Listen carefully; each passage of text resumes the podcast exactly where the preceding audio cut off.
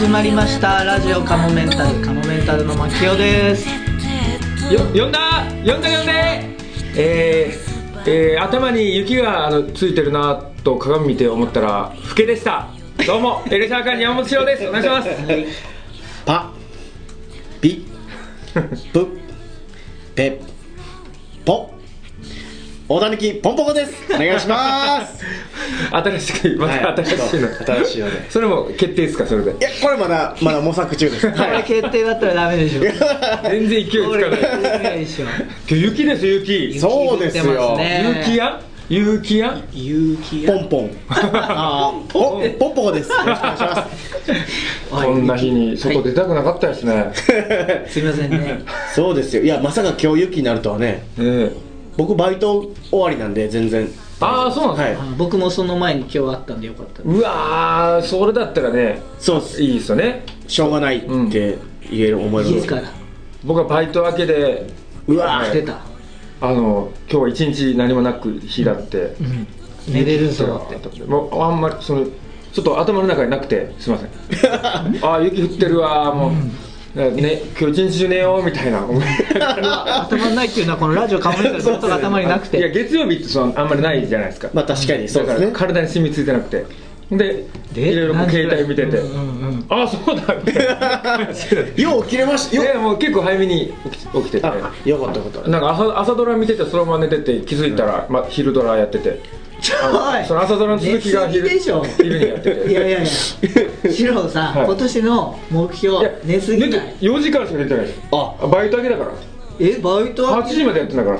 8時はやってんすか？8時までやって。7時だけど今日。いや、なんで嘘ついたの？ちっちゃい嘘ついて。いつもは8時、今日は7時終わって家帰って朝ドラを見ながら気づいたら寝てしまってて、寝てしまって、そっからで朝ドラの寝てた途中からまた再放送やってるじゃないですか。いい感じで起きて、寝てた途中からちょうど起きて、でそっから起きた。でも今日はでもまだもうちょっと時間ありましたよね。そうだから集合までまた寝た。そっから寝てない。そっから寝てないです。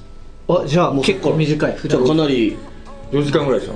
タイトな睡眠で。そうですよ。でもこのどうでした間 1,2 週間ありましたけど、どのぐらい寝ました？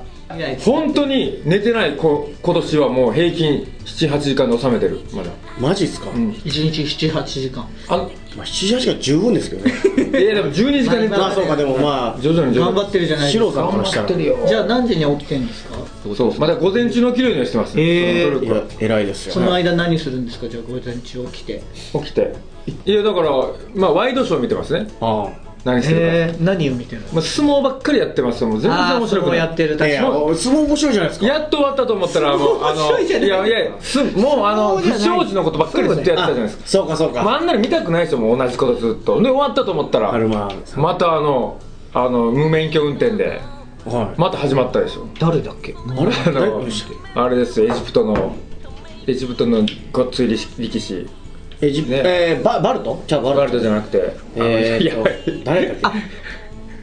全然出てこない。誰だったっけ？エジプト初の人が無免許運転で、そっからまたそればっかり。その人の部屋が例えば白鵬だ。関係ない。大砂嵐ですか？大砂嵐。ああ、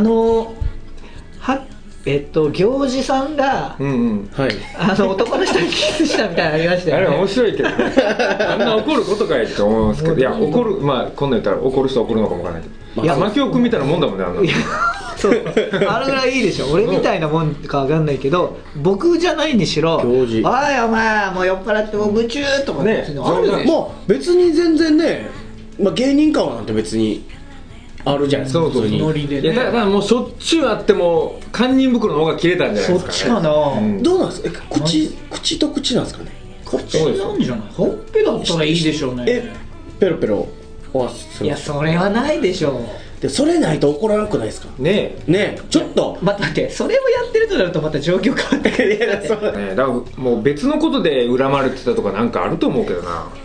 あだからこじつけてちっちゃいのをことを大きくしてるってことでしょ、うん、そうだからこっちじゃないらしいじゃん。そうこっちってラジオじゃ伝わらないていうの一応手をこうやってこっちじゃないこれなんていうかわからないですから言い方いっぱいアイのなんかちょっと違うアイのそってるやつアイのそってるやつアイコさんそうわかんないけど、まあ僕らにはちょっとわかんないですね。いやだからディープキスをしてるとしたらそれはもうダメですよ。多分そこはダメでしょ。でもそれを誰に言ったところ、理事協会に言ったってことでしょ。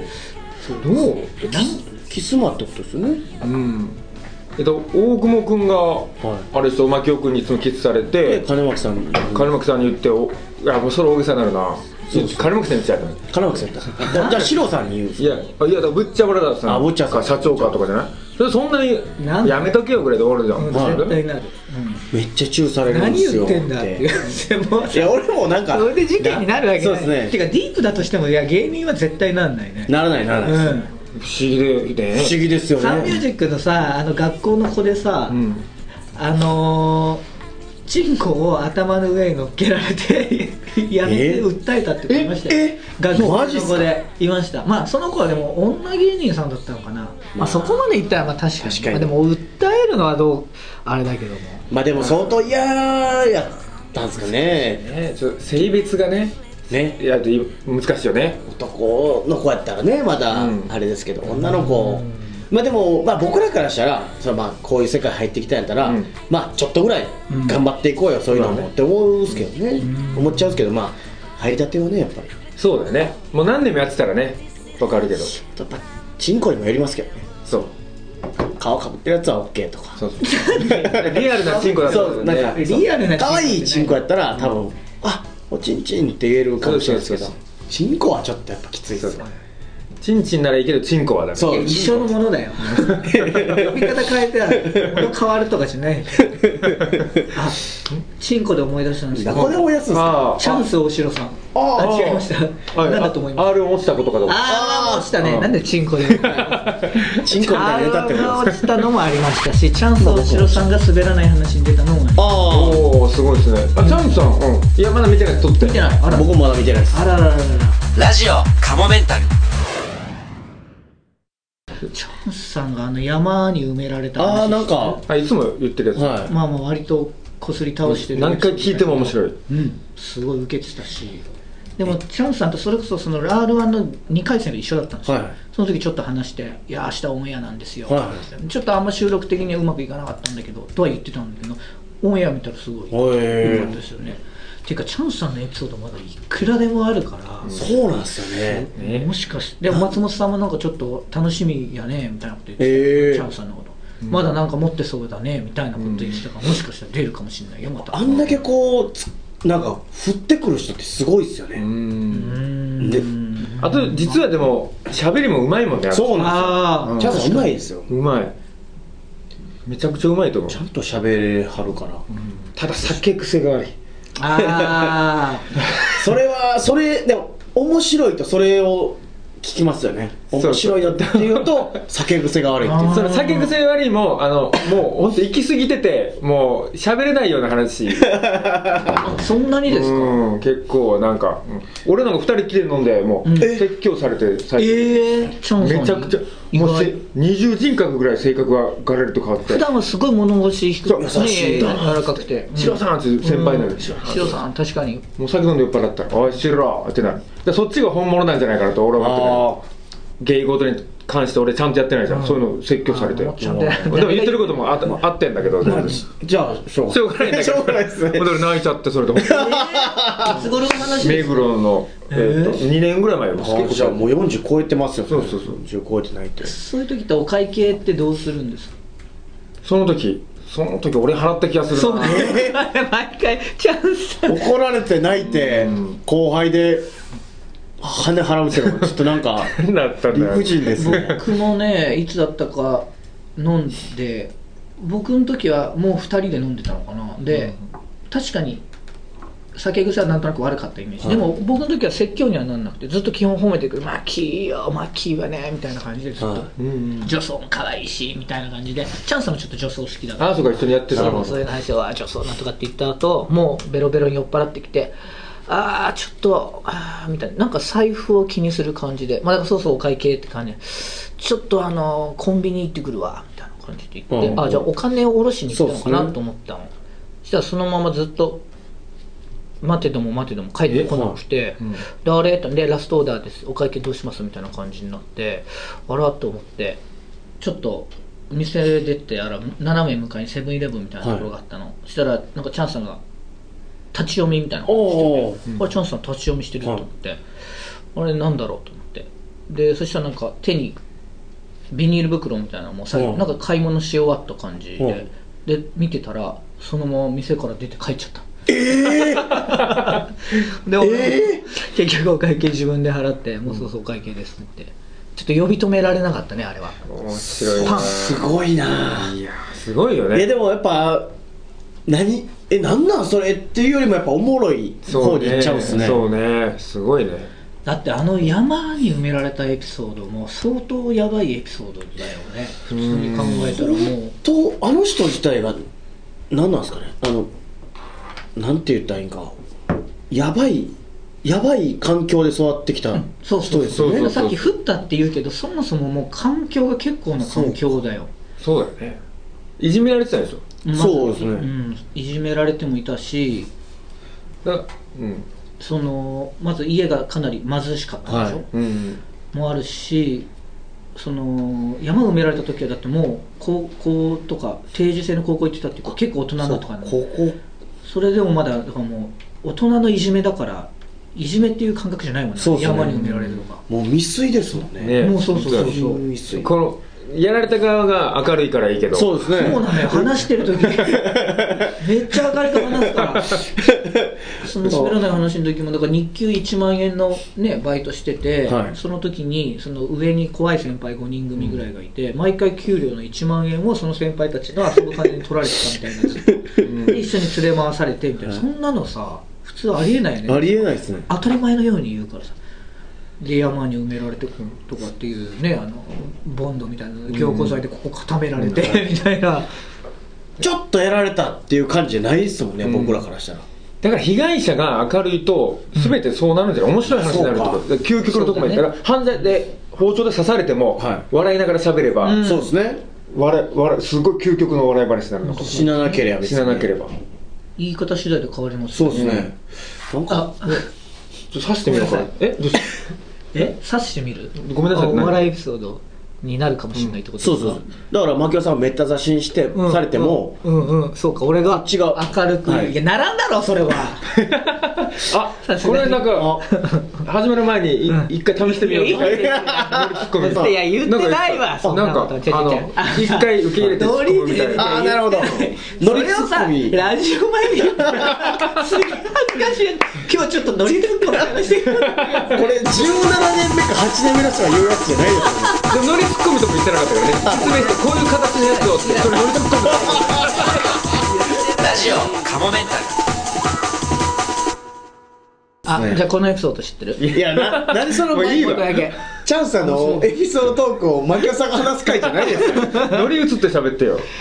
ですね僕まず心臓が逆についてるんですよ右左心臓だけで内臓が全部それはたまにおるらしいんですけれども1000人に1人か何人かで定時制の高校行ってる時にですねその定時制の高校のイベントで風船に手紙をつけて飛ばそうっていうのがあったんですよ。でそれを風船が落ちてきて受け取った人がその手紙を見てその連絡して文通をしようみたいな、うん、そういうのがあってでその定時高校の時に僕は心臓右左逆なんですって同じような人いたら連絡取りましょうみたいなのを書いて風船飛ばしたんですけどそしたらちょっと経ったら連絡来たんです家に。で当時まだ携帯とかないんで家電なんですけど黒電話かかってきてもしもしって言ったらちっちゃい女の子の声でもしもしってあもしもし何って言って手紙受け取ったんだけどって言って僕の手紙受け取ってくれたありがとうって言って私も心臓右左逆なのって言って本当に右左の逆の子やったんですよ。でその子が連絡くれたんですよ。でほんまじゃあ会おうって言って、いついついつで待ち合わせでちょっと一緒に、こんな環境の人なかなかおらへんから一緒に会おうって言って、どこどこの駅でまあ、近くに住んどったんです。この駅に待ち合わせて、そしたらそこに来たんですよ。小学校4年生ぐらいの可愛らしい女の子が。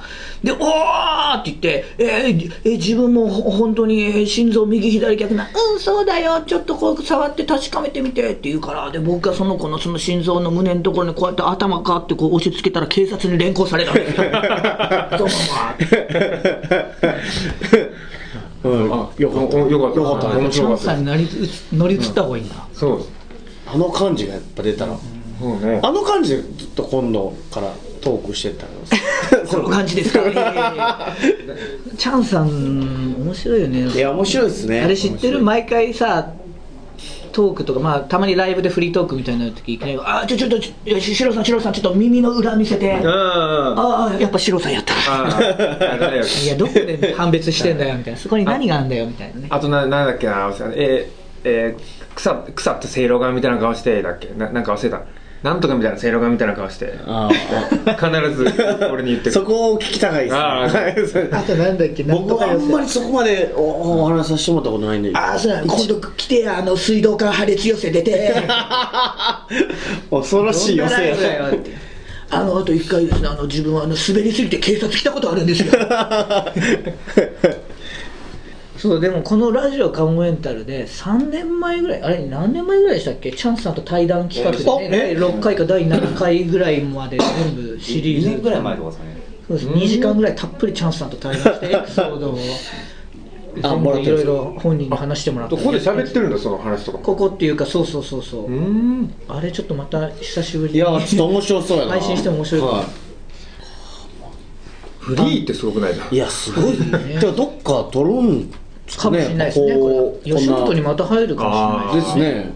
渡辺プロとか入ってほしくないよね。いやーそれはちょっと似合わないよね。いや似合わないです。鍋も取らないでしょ。取らないか、はい、これは色が違うなってなるでしょ。あれ完熟フレッシュは鍋プロ入ったんだ、はい、鍋プロ入ったんだ、はい、うわー完熟はいいよね渡辺。そうですね、レイラちゃんは全然タレント性ありそうやし、そうそうチャンさんはちょっとまた吉本に入ってる。吉本だってね、元は千原さんと同期なんですよね、うん、そうですね。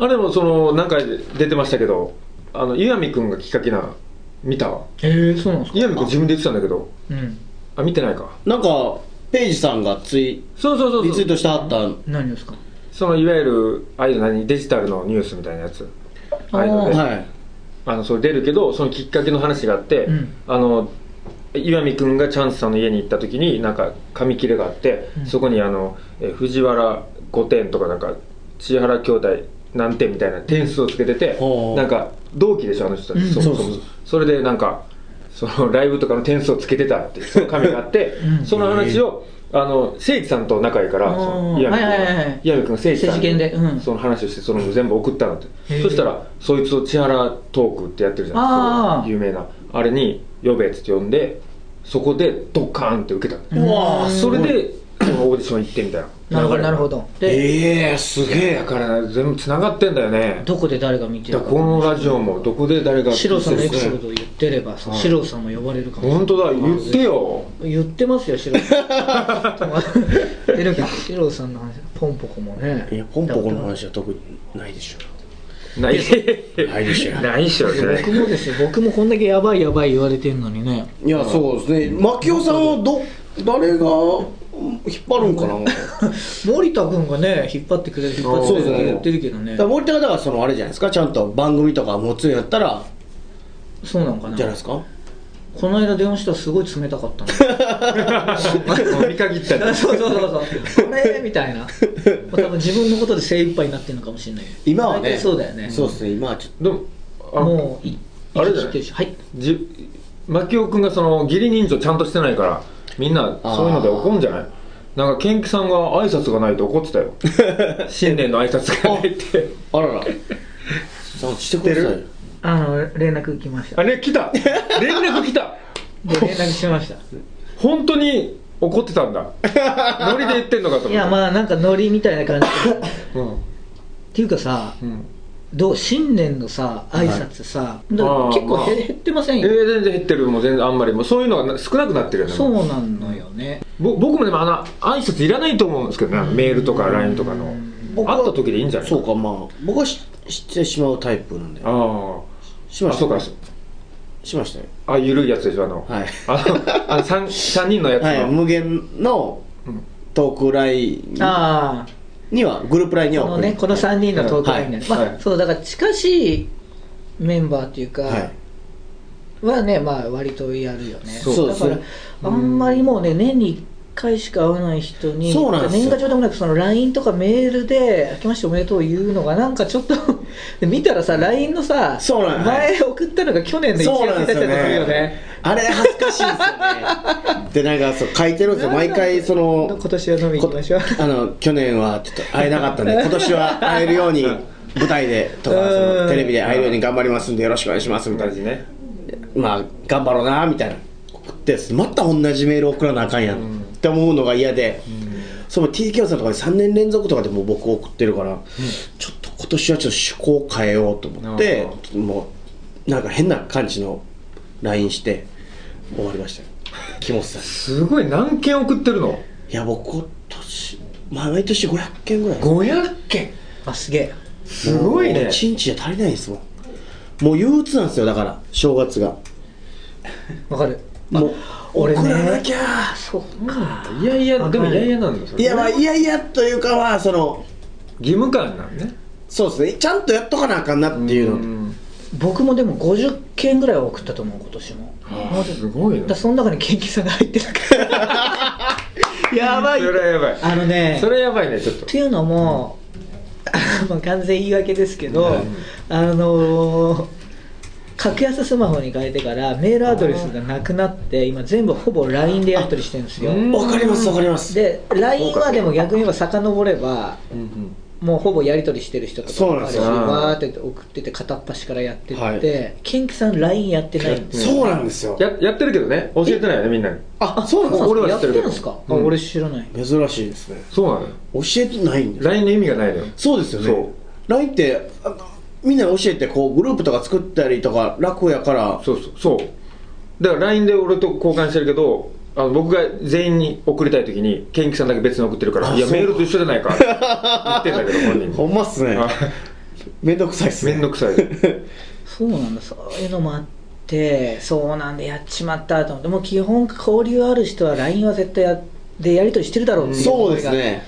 で連絡来て、お前連絡今年ねえなみたいな感じで、あれ何日だったかな、1月1週目の何日ですぐ電話して「あ、おめでとうございます、すいません」って言って「ははは、もういいよ」みたいな「気をつけろよ」元気さん、どうも態度も元気さんだった。お前なんでなんすか、なんでなんですか。呼べよまた呼べよまた。ほんま思ってるんですか、元気さん。おざす。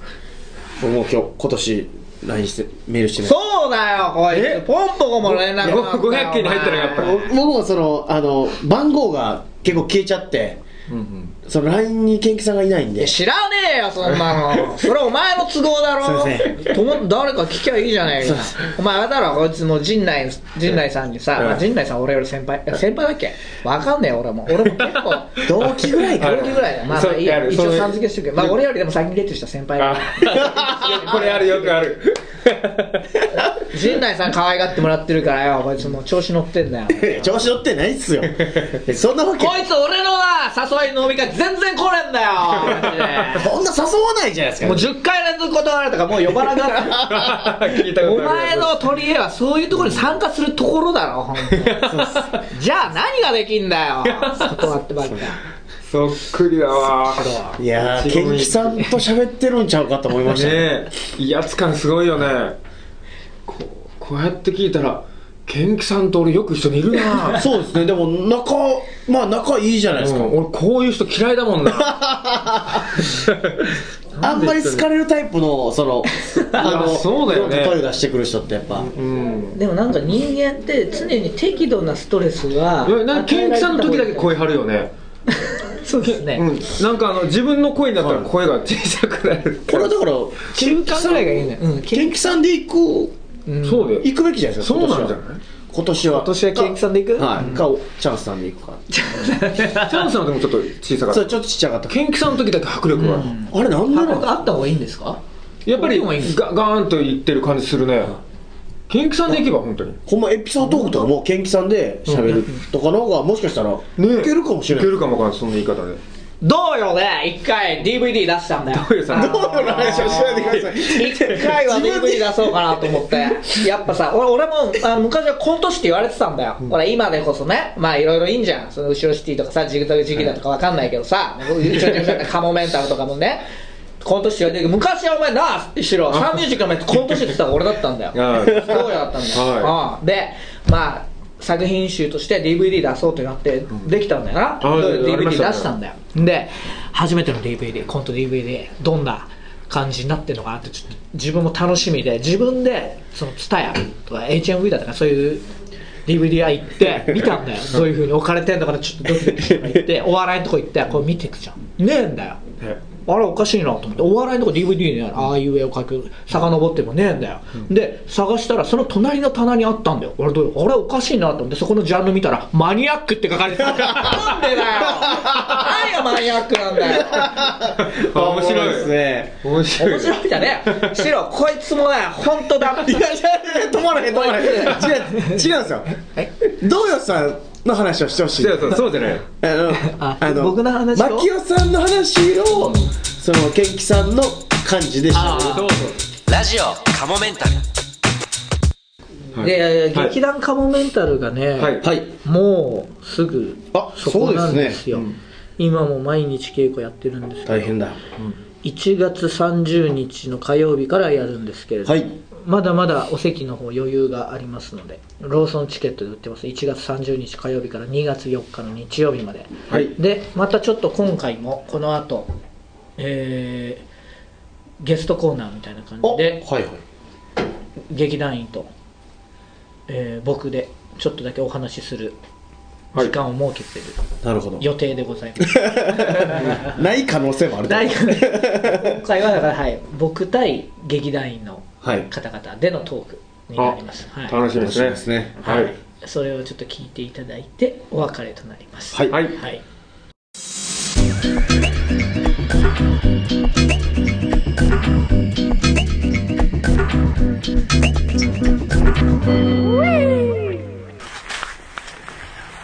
はい、ということで、荒波立夫さんとどうも荒波立夫ですちょっとマキオさん電車が凄まじい勢いで通過して、ね、幸先というかいつも足元見られて、ね、電車に足元見られてるわけじゃないでしょはいいやいやいや寒いですね今外で、うん、マキオさんがいきなりそれをすり出してすり出すって何ポッケからIC レコーダーを、うん、ちょっと恐ろしいですねこの極寒の中恐ろしいって何なのよいや寒すぎてもう震えた声に車が稽古が終わってね、はい、今稽古場から出て駅まで歩いてるところでね、はい、ちょうど1分経たないぐらいですかね外で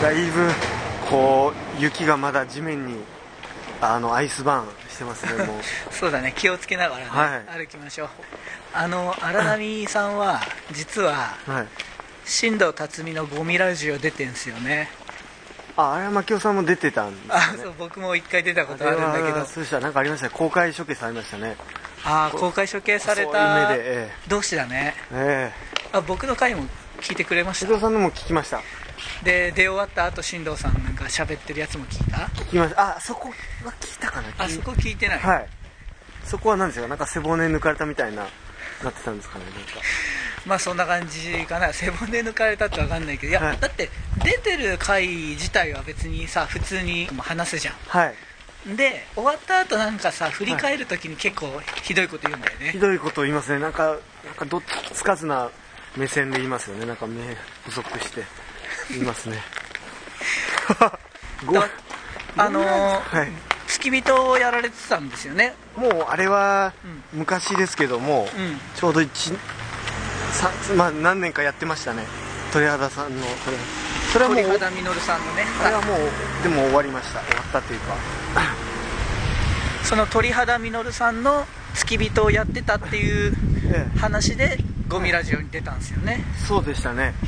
面白そうだと。そしたらこいつはもう脱脂麺みたいに何もないやつだとか言って、進藤さんがもうなんかちょっと寒くないですかちょっと想像以上の寒いね。ちょっと異常ですねこれ。手がもう進藤さんも言えないんですけど今も、芸人はどういう風に活動してるんですか？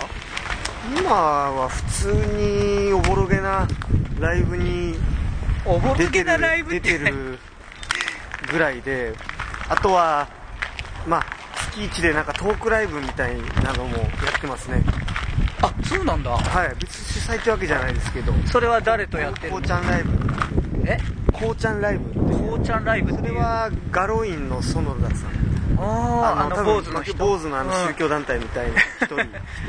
あれはね、う大さんと僕が最初はコンビ組み立ての時よくライブ一緒になったりしてた。まさかのそうだったんですよね。で劇団岩崎牧陽時代に、なんか見に来てくれたりしてて。なんかあったんですね。今は付き合いないわけです。なんかいつの頃からか、そうね、もう連絡あんまり取ってないけど、でも嫌がらせのようにう大さんの携帯にはたけしの、園田たけしの誕生日だけが出てくるらしいです。あ、言ってたね。誕生日だよって終戦記念日の日なんですけど終戦記念日8月15日。そうなんです。マスオチョップ、ランジャタイ。お、ランジャタイ。あ、そうだ、ランジャタイと仲いいんだよね。家が近いからですね。家が近いから。事務所自体はでもオフィス来たのってわけではないんだよね。入ってないです、何も。前その小鳥事務所で、それはもうやめて、あ、鳥肌さんの事務所で、今はフリー。もうそうですね。意気込みはじゃあ楽しみです。とんでもない、なんかもう思ってたのと全然違いました。あ、そう。普通の言ったらロングコントって言い方あれですけど、結構設定がパッと分かりやすく見開きであって、そこに人数がもう入れ替わり立ち替わりの、もっとなんか手短な、結構、意外にポップにしてるコントなのかなと思ったら、もう濃いでしょ。モリモリしてモリモリ恐ろしくこう根深い話で、ちょっともうスケール隙がないです。はい、スケール隙がないんです。出てるんだもん。はい、うん確かにね。でも今回また今まで以上に深いっていうか、なんかこう、なんかドロッとしてるかもね。ドロッとしてますね。粘り気があって、ディープな感じかもね。はい。どこに連れてかれるんだろうってちょっと初めて今思いましたね。まあじゃあありがとうね。ちょっとすいません。また車通りが多くなっちゃったから、ちょうど渋谷がもう見えてきて。そうだね。はい。じゃあ渋谷まで今日は。歩いていろいろ話しながらね、なるべく路面に気をつけたいですね。もうあ、そうだね。それだけはということで、本当ありがとうございました。はい、劇団カモメンタルお楽しみに。絶対も最高です。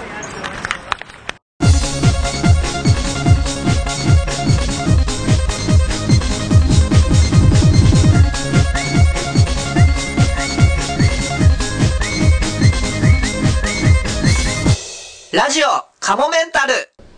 はい、ということで、じゃあ告知のコーナー。告知のコーナーあった。ちょっと待ってください。すいません。なんかあった気がする。新年会、個人的な新年会は24日にございます。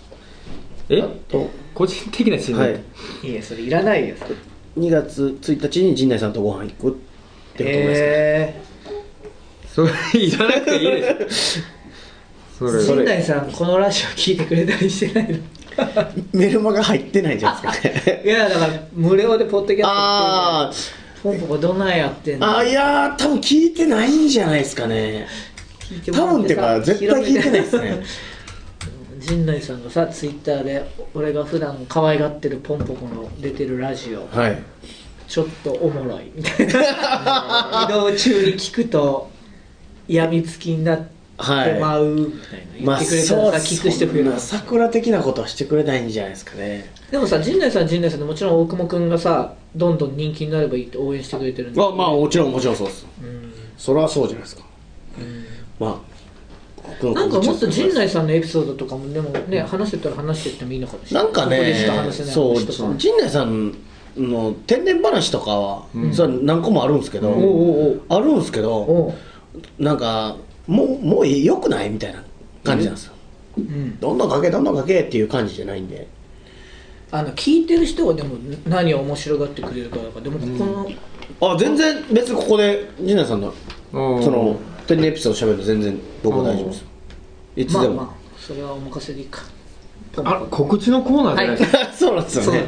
シロさんはここが長引くとちょっとずっと掘り下げてくるんで、いやね、はい、いや長引くとってみんな思ってると思うんだけど、俺だけじゃないよね。僕一回締めようかなと思ったらもう喋ったらいいじゃんね。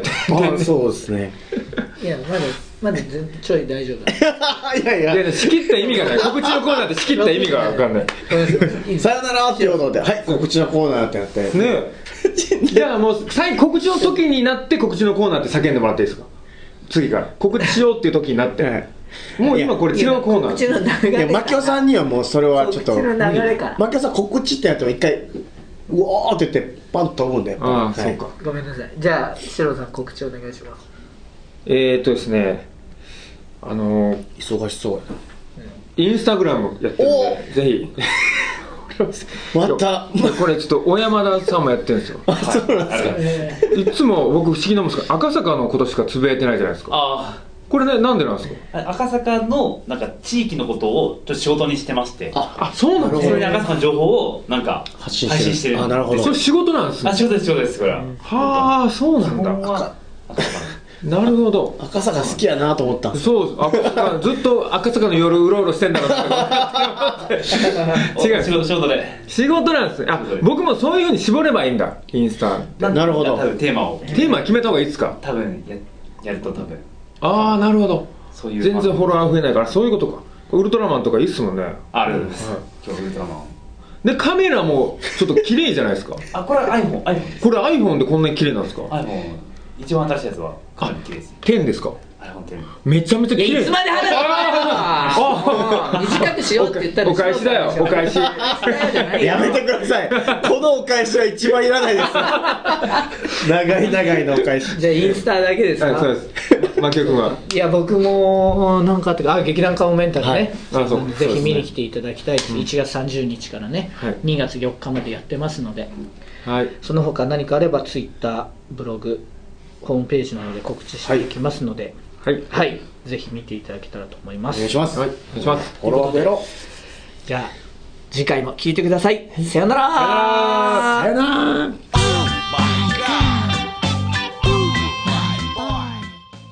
このラジオカモメンタルセカンドシーズンはカモメンタルのメルマガ週刊カモメンタルワールドで配信しているトークの一部をお聞きいただいています。本編の方をお聞きいただく場合はメルマガ週刊カモメンタルワールドに入会していただく必要がございます。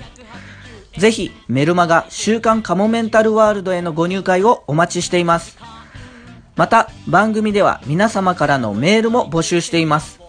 メールアドレスはカモメンタル@yahoo.co.jp KAMOMENTAL @yahoo.co.jp です。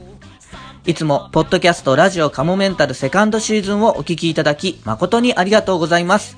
今後ともラジオカモメンタルをよろしくお願いします。3本分の笑顔であの子の周りにはいつも1億万円の札束